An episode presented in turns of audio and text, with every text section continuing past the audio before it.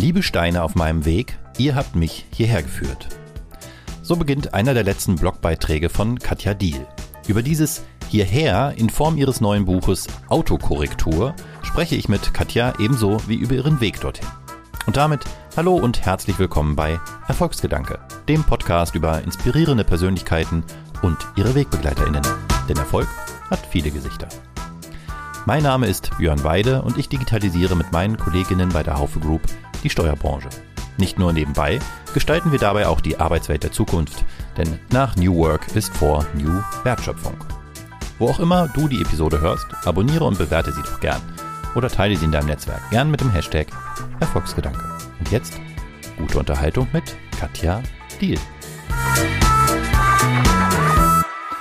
Wenn ich Kunden gefragt hätte, was sie haben wollen, hätten sie sich schnellere Pferde gewünscht. Das soll ein Zitat von Henry Ford sein, dem Gründer von Ford Automobil und Erfinder des Fließbands. Was hätte Ford denn statt Autos lieber bauen sollen, liebe Katja? Das Interessante ist ja, und das wissen kaum Leute, dass fast alle Autobauer, wenn nicht sogar alle Autobauer, äh, mit Fahrrädern angefangen haben. Also gerade Herr Opel, Adam Opel, hat Zeit seines Lebens nie Autos gebaut, sondern Fahrräder und Nähmaschinen. Und erst seine Tochter hat das Unternehmen in diese Richtung entwickelt. Und ich habe in der Recherche zu meinem Buch auch ganz tolle Bilder gefunden ähm, zu Frauen auf Rädern im neunzehnten Jahrhundert, Anfang des zwanzigsten Jahrhunderts. Unter anderem die Suffragetten waren so unterwegs. Und das war ja damals ein Riesenskandal, weil sich das nicht schicklich war, dass Frauen ähm, Fahrrad gefahren sind. Unter anderem war man ja als Frau angehalten, einen Rock zu tragen. Das ist natürlich nicht immer bequem auf dem Fahrrad. Und das war etwas, wo ich irgendwie gemerkt habe, ja, das stimmt, in dem Be- Feminismusbegriff, den ich habe, der gut für alle ist und keine Menschengruppen exkludiert, ist natürlich das Fahrrad echt feministisch, weil es ist billig, du kannst es selber reparieren, es benutzt wenig Platz im öffentlichen Raum. Und vielleicht hätte Opel bei Fahrrädern bleiben sollen, ich weiß es nicht. Wir sind schon voll drin, aber noch einmal herzlich willkommen, Katja Diehl. dreiunddreißigtausend Followern auf Twitter, wahrscheinlich besser bekannt unter deinem Handle K K Klavita. Da müsstest du vielleicht irgendwann anders mal erklären, wo das herkommt. Oder dem Claim She Drives Mobility. Und demnächst vielleicht auch bekannt den Lesern von Bestsellerlisten, nämlich mit deinem neuen Buch Autokorrektur. Großartiger Titel. Finde ich schon mal alleine quasi den, den Bestseller-Titel wert. Äh, hast du denn Herbert Dies schon ein Exemplar geschickt?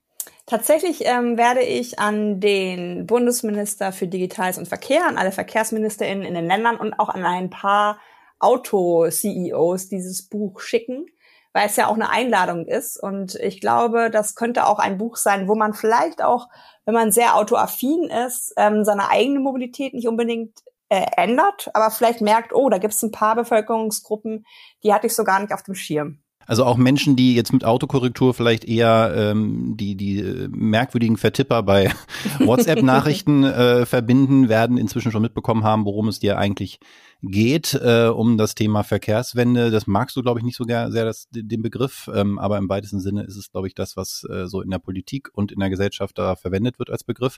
Aber auch Startups versuchen ja nun schon seit ein paar Jahren ähm, mehr oder meist weniger erfolgreich, da so den, den, auch dieses Thema zu disruptieren, von Uber über, ja, natürlich auch Tesla bis hin zu unzähligen Scooter-Anbietern. Die letzteren stellen zwar immer noch viele Geh- und Fahrradwege zu, landen aber viel zu häufig in städtischen Gewässern und haben auch nichts daran geändert, dass zwischen zweitausendacht und zweitausendachtzehn, das war die einzige Statistik, die ich gefunden habe, außer in München bundesweit die Anzahl P K Ws pro Einwohner sogar noch gestiegen ist. Warum ist es denn so schwer, den Deutschen ihr eigenes Auto auszureden? Ich will ja gar nicht äh, das Auto an sich ausreden, deswegen ist es schön, dass du sagst, das eigene Auto. Mein Mantra ist, jeder sollte ähm, die Chance haben, ein Leben ohne eigenes Auto zu führen. Also wenn du dich bewusst dafür entscheidest, dass du jemand bist, der super gerne Auto fährt, dass du jemand bist, der ähm, sich da auch vielleicht in, in einem gewissen Lustprinzip der Automobilität äh, nähert, dann, dann werde ich dich erstens momentan nicht verändern können und auch nicht wollen. Es gibt aber viele Menschen, die entweder ausgeschlossen sind von Automobilität. Allein dreizehn Millionen Erwachsene in Deutschland haben ja keinen Führerschein. Und dreizehn Millionen andere sind noch zu jung, um einen zu machen. Das sind immerhin sechsundzwanzig Millionen bei dreiundachtzig Millionen Deutschen. Schon eine große Gruppe, finde ich, die nicht selbstbestimmt im Sinne von Automobilität unterwegs sein kann. Und viele Menschen, die ich im Rahmen meiner Interviews kennengelernt habe, haben zwar einmal oder zweimal oder dreimal am Tag ein Autolenkrad in der Hand, sagen aber, äh, mir fehlen die Alternativen. Ich ähm, möchte nicht Auto fahren, ich muss Auto fahren. Und das ist für ein Land wie Deutschland, was ich als sehr hoch entwickelt und sehr ähm, demokratisch empfinde, ein Zustand, den ich gerne verändern möchte. Jetzt hast du ja schon angedeutet, dass für dich das Thema ähm, Verkehrswende auch ein feministisches Thema ist. Da werden wir bestimmt hier und da noch drauf eingehen. Du hast die Suffragetten erwähnt, mit dem Fahrrad, das für sie eine neue Freiheit gab. Und wenn man sich, so habe ich es jedenfalls verstanden, die Statistik, die ich gerade zitiert habe, da ein bisschen näher das anguckt, dann sieht man, dass diese Zunahme der P K Ws pro Einwohner vor allen Dingen auf den ländlichen Raum zurückzuführen ist. In den Großstädten ist naturgemäß, was heißt naturgemäß, aber da ist jedenfalls die Dichte an Autos deutlich geringer. Ich glaube, die ist in Berlin sogar am geringsten bundesweit. Ähm, aber es liegt wohl auch tatsächlich daran, dass vor allem Frauen und ältere Menschen, die dann Selbstständigkeit durchs eigene Auto erreichen, für die höhere Autodichte sorgen. Und meine Frage, die sich da ergab, war, erweist du damit nicht ausgerechnet im Namen des Feminismus den Frauen einen Bärendienst, wenn du ihnen das jetzt ausreden willst? Tatsächlich ist es so, dass ähm, also die, die, die Generation meiner Großmütter, die hatten keinen Führerschein. Ähm, meine Mama und Tanten ähm, haben einen Führerschein gemacht, waren aber meistens Beifahrerinnen. Und dann, wenn der äh, Familienernährer erkrankte oder verstarb, haben sie sich in der Situation wiedergefunden, Auto fahren zu müssen, hatten aber eigentlich vorher eine Mobilität, die zu Fuß und mit dem Rad viel unterwegs war. Ähm, ich erweise, glaube ich, nicht einen Bärendienst in dem Sinne, dass ich sage, Frauen ähm, sollen die besseren Männer werden, sondern ich möchte eigentlich, dass alle Menschen mal reflektieren. Ähm, das ist ja auch was, wo du vielleicht jetzt gerade so ein bisschen auch drauf anspielst, diese Dienstwagen, diese berufliche Dienstwagenkultur, wo der nächste, das nächste Auto immer größer werden muss, damit der berufliche Erfolg auch ablesbar mhm. ist. Und ich kenne durchaus Frauen, die mir gegenüber sagen, Katja, ich muss das Spiel aber mitspielen. Äh, wenn ich jetzt den äh, Dienstwagen ablehne, dann lachen meine männlichen Kollegen. Habe ich selber ehrlich gesagt auch erfahren. Ähm, ich war irgendwann mal Abteilungsleiterin in einem Konzern und da wurde äh, war auch Dienstwagen äh, Thema. Und ich habe gesagt, ich möchte meine Bahncard hundert. Und da haben meine ähm, Herren auf, auf gleicher ähm, Augenhöhe natürlich das überhaupt nicht verstanden. Da gab es sogar Herren, die wollten äh, Parkplatzschilder, wo ich gedacht habe, das ist doch irgendwas aus den fünfziger Jahren. ähm, ich glaube, es braucht eine gewisse Lässigkeit, ähm, wie zum Beispiel ein Mobilitätsbudget. Also wo, wo ich sage, wenn ich jetzt irgendwie diesen großartigen Ferrari mal fahren will am Wochenende, okay, aber eigentlich kaufe ich mir äh, über dieses Mobilitätsbudget ein, ein cooles E-Bike, mache damit gleichzeitig Sport und meine Dienstmobilität und ähm, ja, bin vielleicht dadurch auch ein bisschen zeitlicher, ganz pragmatisch unterwegs, weil ich nicht ins Fitnessstudio muss nach dem Büro. Ja, ich würde jetzt mir gerne mich rühmen, dass ich, dass das bei mir auch die Fitness ist, aber ich habe einfach so nah zur Arbeit, dass äh, wir gar kein Auto brauchen. Ich habe auch einen, hätte einen Anspruch auf einen Dienstwagen, habe ihn aber abgelehnt. Das ist aber, glaube ich, bei uns auch gar nicht so unüblich. Da ändert sich vielleicht aber auch gerade so ein bisschen was, äh, hoffentlich, ja. Ähm, und Corona hat vielleicht schon auch noch mal ein bisschen geholfen oder hätte vielleicht helfen können, hätte das dein Thema zum Durchbruch, äh, dein, dein, deinem Thema zum Durchbruch verhelfen können. Denn die meisten von uns wurden ja irgendwie ins Homeoffice verbannt, Dienstreisen und Co. fanden und finden bis heute kaum mehr wirklich vor Ort statt. Und ich erinnere mich, dass ich an einem Sonntag, wahrscheinlich kurz so nach Start, im April zwanzig neunzehn muss das gewesen sein, minutenlang auf einer der sonst am stärksten befahrenen Straßen Hannovers stand und Fotos gemacht habe, so von der Leere, einfach weil es so irritierend anders war. Und zwei, fast zwei Jahre später, jetzt haben wir Januar zweitausendzweiundzwanzig, sind die Inzidenzen so hoch wie nie und die Straßen aber auch. Das eigene Auto dient gefühlt auch so ein bisschen dem Schutz vor möglichen Ansteckungen im wuseligen öffentlichen Nahverkehr. Kann sich denn der Ö P N V vom Image der gefährlichen Virusschleuder jemals davon wieder erholen? Was bedeutet das für die Verkehrswende? Also erstmal stimmt's nicht. Ähm, dieser Ruf ähm, basiert nicht auf Fakten, sondern ich denke auf einem schlechten Image, ähm, was leider der Ö P N V nicht geschafft hat, vor Corona zu verbessern. Also da muss sich bestimmt auch ähm, die Nahverkehrsbranche selber mal ähm, die Leviten lesen, warum haben wir das nicht geschafft.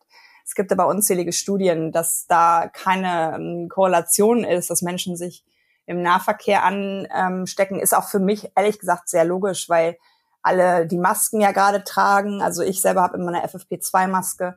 Und ähm, wir reden nicht unentwegt. Also wenn ich in der Bahn sitze, lese ich oder, oder mach irgendwie was. Also es kommen keine Aerosole Ähm, raus. Also das ist natürlich etwas, ähm, was auf einer anderen ähm, Basis als der Faktenorientierung passiert. Das ist eine eine eine Aversion gegen Räumlichkeiten, die wir im privaten Bereich, wo ja mehr Ansteckungen auch stattgefunden haben, nachweislicherweise, Ich glaube, das Problem ist, ähm, dass ja, das, das, das hat zurück ins Auto gedrängt und das basiert natürlich darauf, dass, dass da eine Unsicherheit bestanden hat. Aber ich möchte immer darauf hinweisen, es gibt Menschen, die haben diese Wahl nicht. Also du und ich reden da sehr privilegiert davon vielleicht. Also ich habe kein eigenes Auto, aber theoretisch könnte ich Carsharing machen oder einen Mietwagen nehmen. Das können wir beide. Ähm, es gibt aber Menschen, die keine Wahl haben, die weiterhin im Ö P N V sitzen. Und die vergessen wir bei solchen Diskussionen, wo wir so unglaublich viel Verständnis haben, dass alle wieder Auto fahren immer. Ähm, für die möchte ich auch ein gutes ähm, ja, System haben, was funktioniert und was ich auch ähm, immer wieder ähm, betone, dass System ist gelaufen, also es war da. Ne? Also das ist nichts. Ähm, wenn Welches das so System ist gelaufen? Ähm, die Nahverkehrsbranche. Also die haben ja, die haben ja, als es als es sehr ähm, krass war, haben sie ein paar Linien vielleicht eingestellt, aber sie haben immer ähm, Angebote gemacht. Bei mir in Hamburg ist Moia bekanntermaßen ähm, von Volkswagen äh, ein ein ein Mobildienst, ähm, der per App funktioniert, ähm, zum Teil eingestellt worden, auch mehrfach. Ähm, weil es sich nicht rechnet. Und das ist halt auch immer wieder ein Hinweis darauf, was ist eigentlich die Mobilität der Zukunft? Ist es eine Art von Daseinsvorsorge? Ist es etwas mit Inklusion? Ist es etwas, was ich rechnen muss? Oder wo wir als deutsche Gesellschaft sagen, nee, das ist uns auch was wert. Momentan ist uns nämlich eigentlich nur das Auto was wert. Interessanter Gedanke. Wir, Moia war ja zuerst in Hannover. Ausnahmsweise äh, hatten ja. wir mal was vor allen anderen aufgrund der Nähe zu Wolfsburg. Und hier war das tatsächlich auch so, äh, dass Moia komplett stillgelegt war, was total blöd war, ausgerechnet in so einer Phase. Ähm, das äh, habe ich tatsächlich auch mich gefragt. Ne? Das gerade Volkswagen ist ja nun auch in Teilen sogar ein ähm, staatliches Unternehmen. Ich weiß gar nicht, wie viel, zwanzig Prozent oder mhm. so. Also jetzt nicht unerheblich. Ja. Und trotzdem haben die sich da ziemlich zurückgezogen, ähm, im Gegensatz eben zu den äh, zum öffentlichen Nahverkehr. Äh, interessanter Gedanke, ähm, inwieweit wir als Gesellschaft ähm, nicht auch gut tun, solche Infrastrukturen eben nicht nur in privater Hand zu geben, damit sowas eben nicht passiert. Wobei wir ja nicht davor geschützt waren in den ver- vergangenen Jahrzehnten, dass der ländliche Raum komplett ausgedünnt wird, was, der, was den Ö P N V angeht, auch unter ökonomischen Gesichtspunkten. Ne?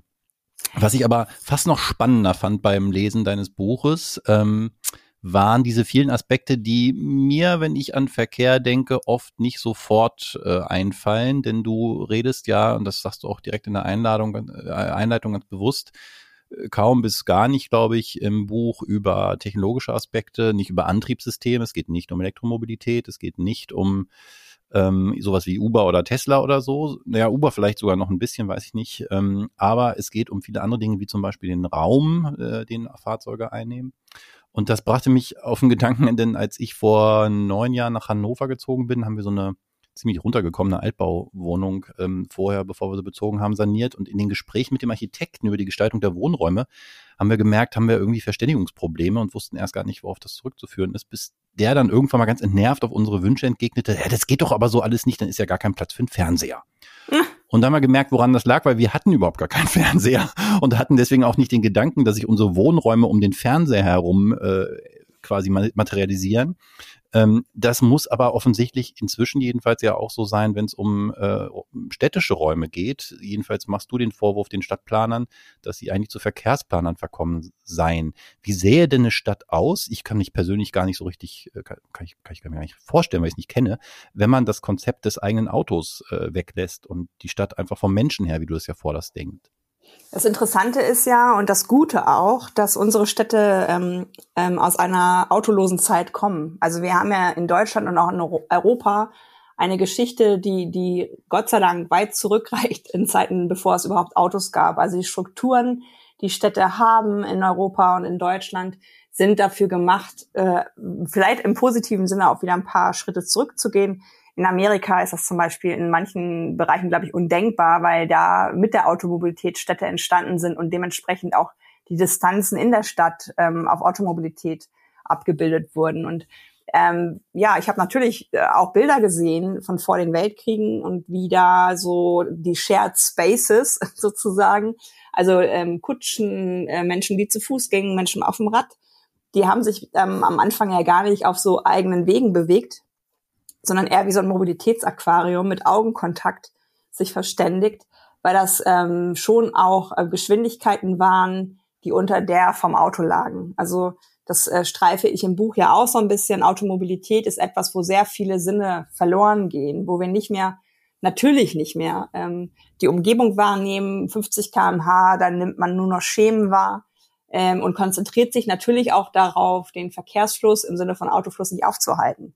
Und ich ähm, frage die Leute auch immer, weil ich ja immer relativ selbstbewusst sage, ich möchte in Hamburg wohnen bleiben, ich bin Hamburgerin, ich äh, gehe nicht aufs Land.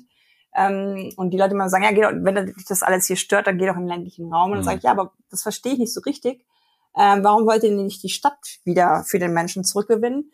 Ähm, und das ist im ersten Lockdown passiert, weil die Menschen, ähm, ja, wir wussten nicht so genau, wie steckt man sich an. Wir sind, so wie wir es denn konnten, zu Hause geblieben. Und der Pkw-Verkehr ist komplett zusammengebrochen. Und da haben mir Leute aus Berlin zum Beispiel auch Fotos geschickt von irgendwelchen Vögeln, wo sie gesagt haben, deine Mama kennt sich doch damit so gut aus, was ist denn das für ein Tier? Oder als es wieder losging mit dem Straßenverkehr, haben sie gesagt, krass, das hat mich nie gestresst. Aber jetzt, wo es so zwei Wochen relativ ähm, leise war, merke ich auf einmal, wie laut Berlin ist. Und es gibt ja auch so eine gewisse Stadtflucht gerade durch Corona, weil natürlich die ähm, Wohnungen für Homeschooling und Ähnliches, dass man sich so auf den Pelz hockt, auch mhm. ein bisschen zu eng sind. Und wenn du dir ähm, vor meinem Haus zum Beispiel die Straße vorstellst, sind zwei geparkte Reihen Autos, also relativ klassisch, und zwei äh, Fahrspuren. Es ist zwar ein ein Wohngebiet in Hamburg, aber eigentlich, wenn ich aus der Tür raus, aus die Tür raus, aus der Tür rauskomme, dann bleibe ich auf der auf der Straßenseite. Ich gehe nicht rüber. Ähm, hm. Und das ist etwas, natürlich, wo wir uns Grenze. schon ganz schön hm. dran gewöhnt haben, ähm, ja Platz zu machen und nicht im Weg zu sein.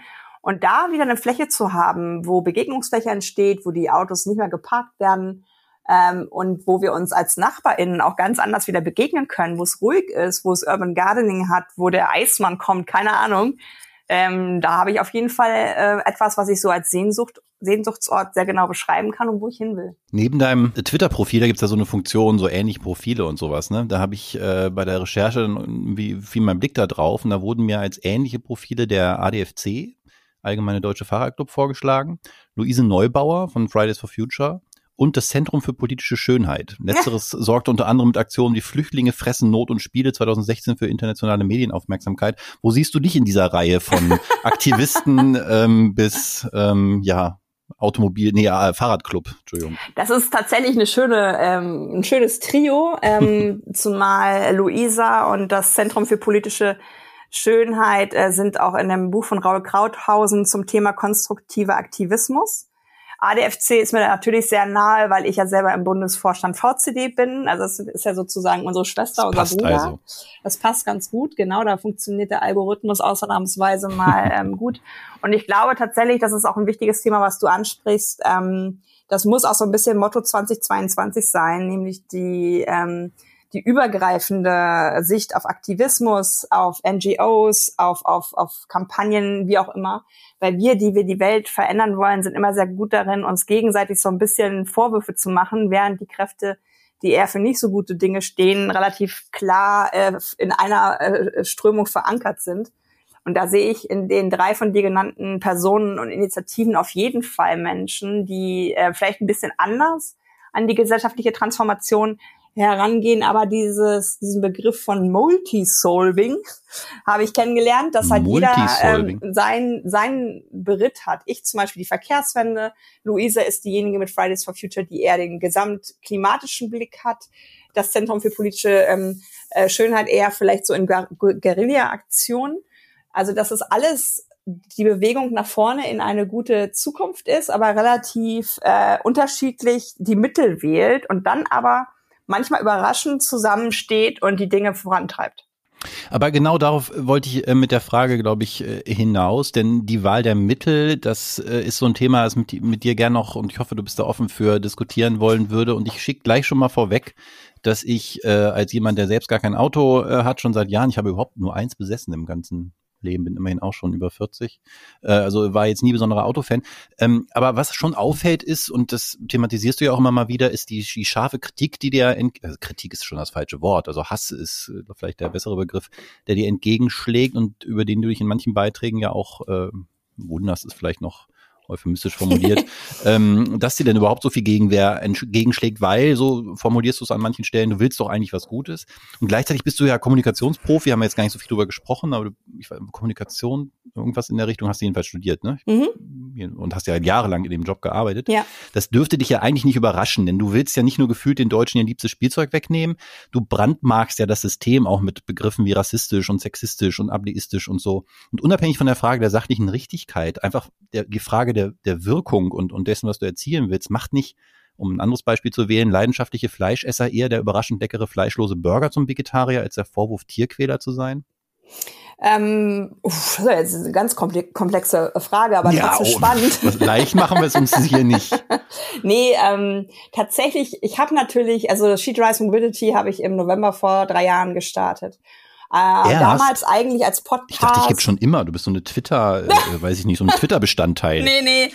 Ähm, das war ja am Anfang ein Podcast, äh, um die Frauen in der Branche äh, sichtbar zu machen, weil wir haben ja in der Mobilitätsbranche, die ja relativ viel umfasst, Fahrrad, Ö P N V, Auto. Also Mobilität ist ja vieles, aber meistens denken wir an, ans Auto, wenn wir Mobilität lesen. Mhm. Da sind zwanzig Prozent Frauen, acht Prozent, glaube ich, sind gerade in Führung. Ähm, also da ist ein Problem. Also da kann mir erzählen, wer will. Ähm, wir haben über fünfzig Prozent Frauen in Deutschland und Mobilität ist etwas, was wir alle täglich machen und brauchen. Und da muss es halt eigentlich auch eine Vielfalt der Menschen geben, die Mobilität gestalten. Ähm, da habe ich äh, sehr schnell gemerkt, dass es ein kribbeliges Thema ist, aber hatte, glaube ich, auch damit zu tun, dass ich als Einzelperson dann irgendwann aufgetreten bin in dem Sinne. Also als Katja Diehl, als She Drives Mobility da ähm, tätig geworden bin und ähm, also manche Leute spiegeln mir, ich hätte eine klare Haltung, aber das ist schon fast so ein Vorwurf, wo ich auch mal denke, so auch interessant.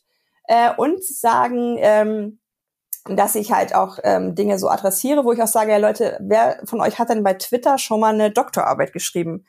Also ich habe einen Blog, ich habe einen Podcast. Die Leute könnten sich, und sei es nur, wenn sie bei LinkedIn reinschauen, wo ich ja durchaus mehr Zeichen zur Verfügung habe, die Leute k- könnten sich ja ein bisschen mehr Raum auch für Katja Diemann nehmen, machen sie natürlich nicht, weil es ist ja bequemer, sich über einen Tweet aufzuregen, weil der natürlich unterkomplex ist manchmal. Und mich überrascht das leider nicht, wobei ich schon sagen muss, das ist schon schade, dass mich das nicht überrascht. Was mich überrascht, ist erstens die mangelnde Solidarität von anderen Accounts. Ähm, zweitens, äh, ich hatte das letzte Jahr das erste Mal mit dem Staatsschutz zu tun und mir wurde geraten, ich sollte einfach meinen Job doch nicht mehr machen, da hätte ich auch wieder Ruhe. Mhm. Äh, ich hatte auch durch durch bestimmte äh, politische Parteien in Deutschland ja Bedrohung. Und drittens tatsächlich, äh, dass die jetzige Bundesregierung ähm, sich das ja auf die äh, Fahnen geschrieben hat, dass sie da in Richtung Online-Hass was tun wollen, dass ich aber immer noch diejenige bin, die erklären muss, ich bin hier das Opfer. Und zwar nicht das Opfer, dass meine Stimme ähm, tot zu machen ist, denn ich bin immer noch da und ihr kriegt mich nicht klein, im Gegenteil. Ähm, aber ich muss manchen Leuten immer noch sagen, ich tue mir das nicht an, es wird mir angetan. Und das ist für mich schon interessant und manchmal am Anfang war es auch verletzend, dass ich natürlich äh, äh, durch manche Angriffe echt geschockt war, dann aber so belehrend Leute daherkamen und sagten, ja, das ist doch logisch. Wo ich so sage, ernsthaft? Du willst mir jetzt sagen, dass es logisch ist, wenn ich Dinge ähm, vorantreiben will, die allen gut tun, dass, dass, es, dass es logisch ist, dass ich das da abbekomme und dass meine Adresse geleakt wird und meine Telefonnummer sehe ich nicht ein. Und mittlerweile, ich zeige ja auch alles an. Also das ist auch eine Fleißarbeit, die eigentlich komischerweise ich machen muss. Mit den ehrenamtlichen Helferlein von von Hassmelden, die es Gott sei Dank vorantreiben. Von Twitter kriege ich überhaupt keine Hilfe, von LinkedIn auch nicht. Und das ist halt was, wo ich mir einfach nur wünsche, und das haben auch ein paar Leute tatsächlich verstanden, ich muss nicht mehr in jeden Twitter-Thread reinsteigen. Manchmal machen das Leute auch für mich. Und da bin ich auch sehr dankbar, weil es natürlich Kraft bindet, die ich eigentlich gerne hm, für andere Sachen unbedingt. Hätte. Aber mir ging es um Gottes Willen auch nicht um den Vorwurf, dass du das nicht äh, tun solltest, sondern um die Überraschung, die du in einigen Stellen zum Ausdruck gebracht hast, weil das ist ja jetzt leider etwas, was wir schon seit Jahren sehen, ähm, unverbunden mit der Frage, wenn du aktivistisch was erreichen willst, du hast ja vorhin Raul erwähnt mit seinem konstruktiven Aktivismus, äh, dann, dann steckt ja in dem, was du als Botschaft hast, ja eben gar nicht, finde ich jedenfalls, wenn ich auch erst recht, wenn ich dein Buch lese, eine eine negative Botschaft im Sinne von so, jetzt Leute, nehme ich euch mal alle euer Spiel, Spielzeug weg, sondern es geht dir ja darum, insofern verstehe ich auch deine deine Überraschung dann doch, ähm, es geht dir ja darum, für uns alle eine lebenswertere, lebenswertere Welt äh, zu schaffen. Das heißt, eigentlich gibt es ein posit- eine positive Vision, wo wir hinwollen, mhm. aber da, wo sich dran entzündet, ist ja eher an diesen ähm, ja, eben so Begriffen wie äh, rassistisch äh, oder sexistisch und, und so, wo dann Leute sich schnell abgestoßen fühlen, obwohl ja. sie vielleicht inhaltlich deine Meinung teilen. Ähm, hältst du das als Kommunikationsprofi für, daher auch meine Eingangsfrage mit äh, Zentrum für politische Schönheit und so, in unserer heutigen Zeit für notwendig, quasi die, die, also auch kommunikativ so zu überspitzen, dass es quasi auf jeden Fall eine mediale Reaktion gibt, weil man sich sonst gar nicht durchsetzt und sich sonst gar nichts ändert? Müssen wir so kommunizieren? Also ich glaube, es gibt viele, die flauschiger sind, so in dem Sinne, aber es bin halt nicht ich. Also das wäre ja Quatsch, wenn ich jetzt äh, als als Kommunikationsprofi mich selbst wie meine eigene Kundin behandeln würde. Das ist ja irgendwie, ähm, also die Dinge, die die die Kunden, die ich habe und die Kundinnen, natürlich äh, gucken wir da auch immer hin, was ist glaubwürdig und das große Wort authentisch. Ähm, und ähm, what you read is what you get. Also das, was ich schreibe, da stehe ich natürlich auch dahinter. Ähm, ich glaube, dass das Problem ist auch gar nicht die Kommunikation an sich. Mir haben zum Beispiel schon Menschen gespiegelt, ganz ehrlich, Katja, wenn das, was du sagst, egal wäre und, und gar kein Widerhall ähm, ähm, erzeugt würde, dann hätt, hättest du eher Probleme. Ähm, das, was dir entgegentritt, auch wenn das natürlich etwas ja pe- pervertiert ausgedrückt ist vielleicht, ist ja eine Reaktion in dem Sinne, dass du gar nicht so falsch liegst vielleicht. Ja, auf jeden Fall, natürlich. Ne? Also diese, diese... Ähm, Also ich, ich, also ich, ich erkläre das ja auch immer wieder bei, bei Twitter, dass es bei mir um Rassismus, also beziehungsweise Antirassismus und so weiter gehen muss. Weil gerade, was du eben auch angesprochen hast, der Raum an sich ist ja schon ein Problem, der Automobilität äh, manchmal erfordert, bei bestimmten Menschengruppen, die nicht in der Mehrheitsgesellschaft sind, Autofahren, um Probleme, die wir hier im öffentlichen Raum in Deutschland haben, zu umschiffen. Also sie greifen quasi zu einem Hilfsmittel, das ist dann in dem Moment das Auto, um die gesellschaftlichen Probleme, die wir haben, bis hin zur Bedrohung und Gewalt nicht erleben zu müssen. Mhm. Das fängt bei bestimmten Behinderungen an, das fängt bei bestimmten Krankheiten an und das ist schon erstaunlich und da habe ich schon manchmal so das Gefühl, das ist auch ein Tabu, weil natürlich für viele Menschen das Leben nur funktioniert gerade, weil sie dieses Auto haben und weil das Auto das Leben garantiert sozusagen, also weil sie damit ihre Ziele erreichen. Und das ist natürlich auch immer im Hinterkopf, ja, was ist denn, wenn das nicht mehr so ist? Corona hat uns ja gezeigt, wir können relativ schnell unverschuldet den Job verlieren, wir können krank werden, langfristig krank werden, vielleicht auch das Auto nicht mehr fahren. Und da haben einige von den Menschen, mit denen ich die Interviews geführt habe, auch relativ betroffen das erste Mal reflektiert, ja, wenn diese Automobilität weg wäre, würde mein Leben, so wie ich es gerade hm. führe, nicht mehr funktionieren. Das fällt ja auf, dass du nicht nur in deinem Buch, auch sonst dich ohnehin schon ähm, sehr für, für ja, Minderheitenrechte ähm, stark machst. Du sprichst ja auch immer wieder, dass unser System, so wie wir es heute haben, ein Konstrukt einer weißen, privilegierten Mehrheitsgesellschaft sei. Und das ist insofern nicht überraschend, als dass unser komplettes System, auch nicht nur der Verkehr, äh, genau ein solches ist. Aber du gehörst natürlich jetzt nicht zur männlichen Fraktion, aber doch am Ende zu einer stark privilegierten Äh, zu einem stark privilegierten Teil der Gesellschaft. Das hast du vorhin ja auch schon gesagt. Wir beide hätten hier gar kein Problem damit, in Großstädten ähm, und ha- tun es ja auch, ähm, Mobilität für uns anders zu definieren. Du machst dich trotzdem stark für benachteiligte äh, Minderheiten. Woher kommt bei dir dieser dieser Wunsch? Ist das eine persönliche, ähm, also gibt es da einen persönlichen Bezug zu oder woher kommt dieser starke Wunsch, sich ähm, da für Minderheiten einzusetzen? Ja, ich bin äh, Kind meiner Eltern. Ja, nicht überraschend. Den, denen ich das Buch ja auch gewidmet habe. Ähm, ja. Meine Mama ist, seitdem ich sie kenne, ehrenamtlich tätig, hat hier äh, in, im Emsland, was ja jetzt auch nicht gerade äh, die Hochmetropole äh, ist, zum Beispiel ähm, eine, eine ehrenamtliche Organisation hochgezogen, die sich einer Minderheit ge- gewidmet hat. Ähm, ich habe das als Kind nicht immer unbedingt verstanden, weil da sehr viel Zeit auch ähm, investiert wurde von ihr. Aber ich glaube, das hat damit auch schon immer einen Teil in meinem Leben gespielt, ähm, dass sie ähm, sich halt Menschen, die nicht so privilegiert waren, ähm, gewidmet hat. Und ich bin so auch erzogen. Also ich ähm, vom Pförtner bis zum Vorstand begegne ich erstmal allen gleich, nehme ich mit Respekt. Und ähm, bin aber auch, und ich habe ja als Journalistin angefangen, einfach neugierig ähm, hinter die Kulissen zu gucken und selber auch zu lernen und auch selber anzuerkennen. Ich bin diese privilegierte weiße Frau in Deutschland, ähm, mit vielen blinden Flecken, was bestimmte Dinge angeht und äh, lerne auch mit Schmerzen manchmal anerkennen, okay, ich möchte ein guter Mensch sein, aber ich kann es nicht, weil ich bin auf eine gewisse Art und Weise sozialisiert worden, die die privilegiert ist. Und du kannst viel mit mir machen, ich halte auch viel aus, aber wenn du anderen Leuten Ungerechtigkeit zukommen lässt, dann kriegst du es mit mir zu tun. Also das ist was, ähm, Das ist auch tatsächlich nicht die Klimakrise, die kommt an zweiter Stelle, ähm, die mich da so antreibt. Das ist wirklich das ungerechte System, was wir gerade haben, was von manchen Menschen, die davon sehr äh, profitieren, als der Garten Eden äh, geframed wird, den wir jetzt verlassen müssen. Ähm, und das ist etwas, wo ich sage, Leute, ganz ehrlich, äh, guckt mal genauer hin, äh, welche Leute ihr hier schon abgehangen habt. Da könnt ihr noch so viel von rechts nach links digitalisieren. Für diese Menschen wird die Welt nicht besser.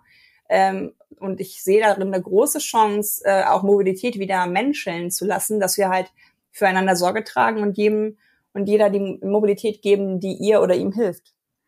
Ja, zumal, du, ich, ich finde das sehr, sehr ehrenwert, dass du dich da äh, auch, insbesondere um diejenigen äh, sorgst, die auch gar keine andere Chance vielleicht haben. Du hast ja eine sehr interessante Fragestellung gewählt. Willst du oder musst du das Auto benutzen, äh, um auch mal zu hinter, hinterfragen, ob alle die, die quasi im System sind, automatisch welche sind, die darunter leiden würden, wenn es anders wäre. Und das ja herausgefunden, ist ja nicht so. Aber das betrifft ja gar nicht nur Minderheiten. Ich meine, jetzt habe ich schon gesagt, bin ich jetzt kein großer Autofan, aber ähm, wenn ich Auto fahre, dann bin ich ja in der Regel auch jetzt nicht voller Dankbarkeit und, und lobe den Tag, an dem der Mensch das Auto erfunden hat, weil in der Regel es verbunden ist mit Stress, im Stau stehen, ähm, sich unsicher fühlen. Ich weiß nicht, äh, wenn man Kinder hat, dann kriegt man vielleicht sogar noch mal ein bisschen mehr mit. Äh, das ist eine der größeren Sorgen, ist neben allgemeiner Krankheit oder so, dass Kinder im Autoverkehr irgendwie bei den Wegen zur Schule und zu Freunden und so zu Schaden kommen. Das ist ja jetzt nichts, was man sich wünschen würde. Und es ist ja trotzdem erstaunlich, dass es eine so große Emotion für das Auto gibt. Er erscheint so wie dieser unüberwindbare Endgegner, den du dir da als Thema gesucht hast. äh, und deswegen meine zweite Frage, jenseits von der Frage, warum der Einsatz für Minderheiten, hast du ein bisschen aus der aus der familiären Situation begründet oder aus deiner Erfahrung mit deiner Mutter, die sich dafür schon stark gemacht hat. Und das Thema Auto jetzt als spezifisches ähm, Thema fällt ja auf, wenn man dein LinkedIn-Profil ansieht. Du hast zehn Jahre lang bei den Stadtwerken Osnabrück da im Busverkehr gearbeitet. Da muss es ja irgendwie einen Zusammenhang geben. Was ist da, was ist passiert? No shit, Sherlock. Ja, Wahnsinn, ne? Ach, Quatsch. Ähm, ja, tatsächlich habe ich irgendwie vor Corona mal mit ein paar Leuten beim Wein zusammengesessen. Wir haben alle einen Führerschein, aber kein eigenes Auto. Und es waren gar nicht nur Leute aus großen Städten. Und wir haben gedacht, wenn wir heute diesen einen Punkt rausfinden, dass Leute es schaffen, die es zumindest können oder könnten, auf das eigene Auto ähm, zu verzichten. Aber wir hatten so unterschiedliche Lebensläufe, das haben wir nicht rausgefunden, woran es denn jetzt lag. Ähm, Ich habe alles von innen äh, kennengelernt und eine hohe Wertschätzung auch für Schienenverkehr, für Busverkehr, Carsharing. Äh, beim Logistiker war ich auch und habe alles äh, kennengelernt außerhalb von Auto. Und Auto ist für mich ja auch nichts Schlechtes. Es ist einfach nur maximal ineffizient, maximal belastend für andere Menschen und ähm, hat eine eine privilegierte Situation, die momentan ähm, als Recht empfunden wird. Also mhm. allein das äh, Parken der Autos, die keinerlei Nutzen für irgendwen haben, ruhender Verkehr genannt werden, um diesem zu erlauben, einfach da rumzustehen. Also das sind ja alles Tricks und Kniffe, die du auch in meinem Buch kennenlernst, die äh, gesetzlich so gedreht und gedriss, gedrechselt wurden, dass es fürs Auto passend ist. Und das ist etwas, ganz ehrlich, ich habe jetzt, ähm, mein Rad wurde geklaut, ähm, ich habe ein gutes Neues bekommen und habe das immer in den vierten Stock geschleppt, bis ich jetzt endlich in so einem Radhäuschen ähm, einen Unterstellplatz äh, mir mieten konnte. Das ist in in Hamburg äh, rares Gut, sichere Abstellplätze mhm. für für Fahrräder. Äh, selbstverständlich ist aber, dass äh, in zweiter Reihe geparkt wird, äh, Wohnmobile dahingestellt werden. Also ich glaube, der Knackpunkt ist überhaupt nicht das Auto an sich, weil das Auto an sich kann sehr viele gute Dinge tun, äh, voll elektrisch betrieben, im ländlichen Raum, in der normalen Größe, die den Alltagsbedarf abdeckt und von einer eigenen P V-Anlage, also Photovoltaik, den Strom kriegt, ist doch klasse. Da machen sich ja Leute sogar unabhängig von Big Oil. Aber das Auto hat so viel Raum ähm, und das ist irgendwann einfach klar geworden. Also ich bin immer groß geworden, Kind der siebziger, immer sind überall Autos. Und irgendwann habe ich gedacht, warum eigentlich? Und warum muss ich ja als radfahrende Person immer so devot sein und immer so mich ja, am besten drei Zentimeter breit machen, dass ich hier nicht im Weg bin. Warum bin ich im Weg? Also ich bin eine Person, hinter mir fährt eine Person in so einem Auto. Warum sind wir weniger, also unterschiedlich wert? Und das sind so Gedanken, die natürlich durch diese öffentliche Mobilität, die immer auch Inklusion mitdenkt, ähm, wo es durch die Arbeit auch immer darum geht, ähm, wir erreichen die Informationen, die Leute. Ich finde mal überhaupt, so innovativ ist das Auto jetzt noch nicht, äh, dass das alles da bedacht wurde. Es ist einfach eine, ein, ein cleveres Ding. Es ist unsere Wirtschaft, die darauf aufgebaut wurde. Der Aufschwung nach den äh, Kriegsjahren, alles nachvollziehbar. Aber jetzt kommt mal die Zeit, wo wir an Mobilität denken und nicht an Autoverkehr. Jetzt hast du ja vorhin schon gesagt, du wirst äh, einigen ausgewählten Menschen dieses Buch zukommen lassen, vermutlich auch unserem aktuellen, ja noch relativ frischen Verkehrsminister aus der Partei des Porsche-Fans Christian Lindner, Marco Buschmann. Was schreibst du ihm denn als Widmung vorne rein? Also erstmal hat mich ein bisschen erstaunt, dass er das jetzt ja Digital- und Verkehrsministerium nennt, also umgedreht als vorher. Ah, das ist mir gar nicht aufgefallen. Mhm. Du Fuchs. Und das kann man jetzt äh, sehen oder übersehen, fand ich auf jeden Fall ein bisschen interessant. Mhm. Meinst du eine Wertung? Ja, finde ich schon komisch. Digital- und Verkehrsminister, schon. Äh, und das, vorher war es digitale Infrastruktur. Mhm. Naja, egal. Auf jeden Fall habe ich natürlich schon ein bisschen geschluckt. Dass das, das war ja eigentlich fast wie Gesetz, dass die Grünen das machen. Ähm, und tatsächlich möchte ich ihm einfach ins Buch schreiben, dass er die, die, die, die Menschen sehen soll. Also im ersten Sinne ähm, Mobilitätsbedürfnisse, ähm, dass Minderheiten immer für Mehrheiten was Gutes bewirken, weil die Bedürfnisse mh, von einer älteren Dame, die zum Beispiel ab und zu sich mal auf eine Bank setzen möchte, ist gar nicht so weit weg von einer junge, jungen, hochschwangeren Frau hm. oder einem mittelalten Mann mit Krücken. Hm. Also dass bestimmte Sachen einfach dazu einladen sollten, gerade auch auf Minderheiten mal zu blicken, auch das Verkehrsministerium mal anders aufzubauen. Die ersten drei Hierarchieebenen von Andi Scheuer waren ja männlich und weiß.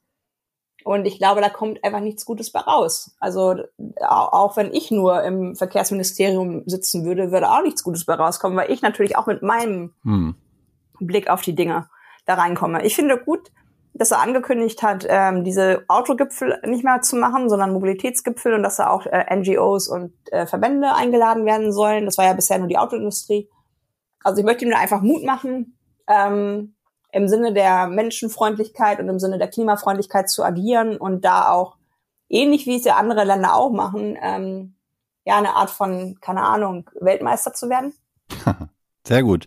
Ja, und wer von meinen HörerInnen jetzt nicht zufällig gerade Verkehrsminister äh, in einem äh, Bundesland oder im Bund ist, also Marco Buschmann, ähm, du kannst dir das sparen, aber ähm, alle anderen der, sind sehr gerne aufgefordert, sich das Buch, das zum Erscheinungszeitpunkt dieses Podcasts auch schon öffentlich verfügbar ist, ähm, zu besorgen. Gerade auch dann, wenn du oder ja, äh, getriggert wurdest durchs äh, Interview oder durch Katja auf Twitter.